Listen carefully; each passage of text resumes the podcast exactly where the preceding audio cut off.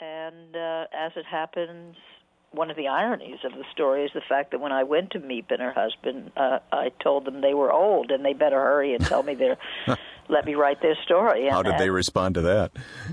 Uh, well, it was part of the what made them agree to do it. But ironically, even though he passed away uh, quite a few years ago, she's still alive, and she's about to celebrate her hundredth birthday, and that? she's very much alive. And because so much has new and you know new kind of revelations have have uh, happened in the Anne Frank world, the Simon Schuster and and Oasis uh, are reissuing this uh, book with a new epilogue.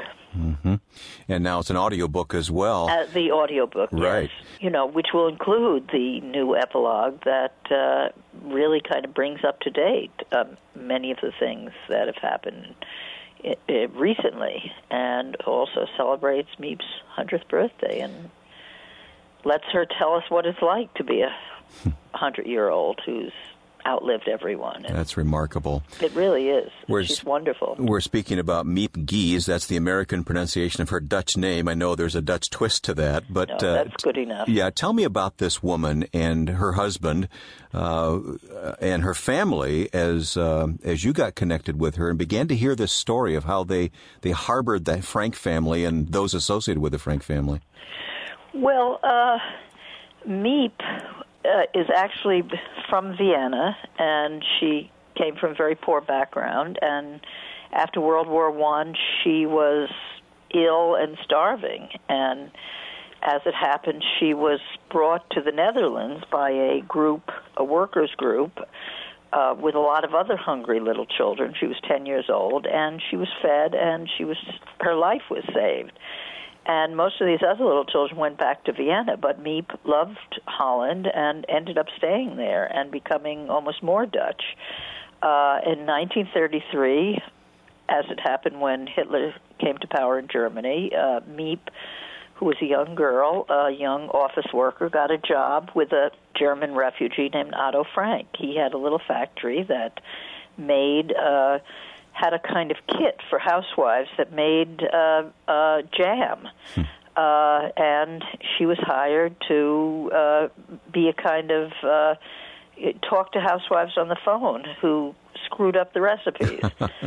and Otto Frank had just come to Holland from Germany because Hitler had come to power in Germany, and and because Otto Frank was Jewish and it, his young family was too. Uh, he decided to get out of Germany, and he thought Holland would be a safe place because in the previous war, Holland had been a neutral country. So he brought his little business to Holland, and then his little family. Anne was uh, four when she first came, and uh, Miep started working for him. And as time passed, uh, she became friendly with the family and uh, knew Anne and Margot, the sister, as children, and she was just a family friend. And when she started uh, being connected to Jan, uh, who was a a Dutch social worker, young man, and uh, who she eventually married, uh, he got to know the Franks too.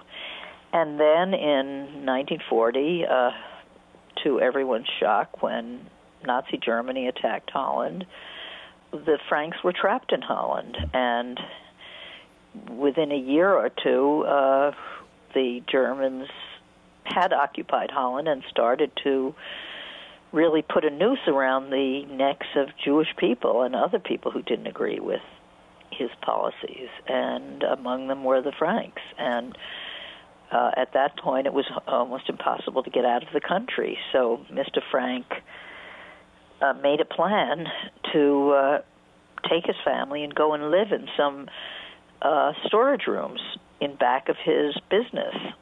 And he asked several friends who were Christians who were connected to the business to to help the family while they were in hiding, and among them was his employee and friend Miep.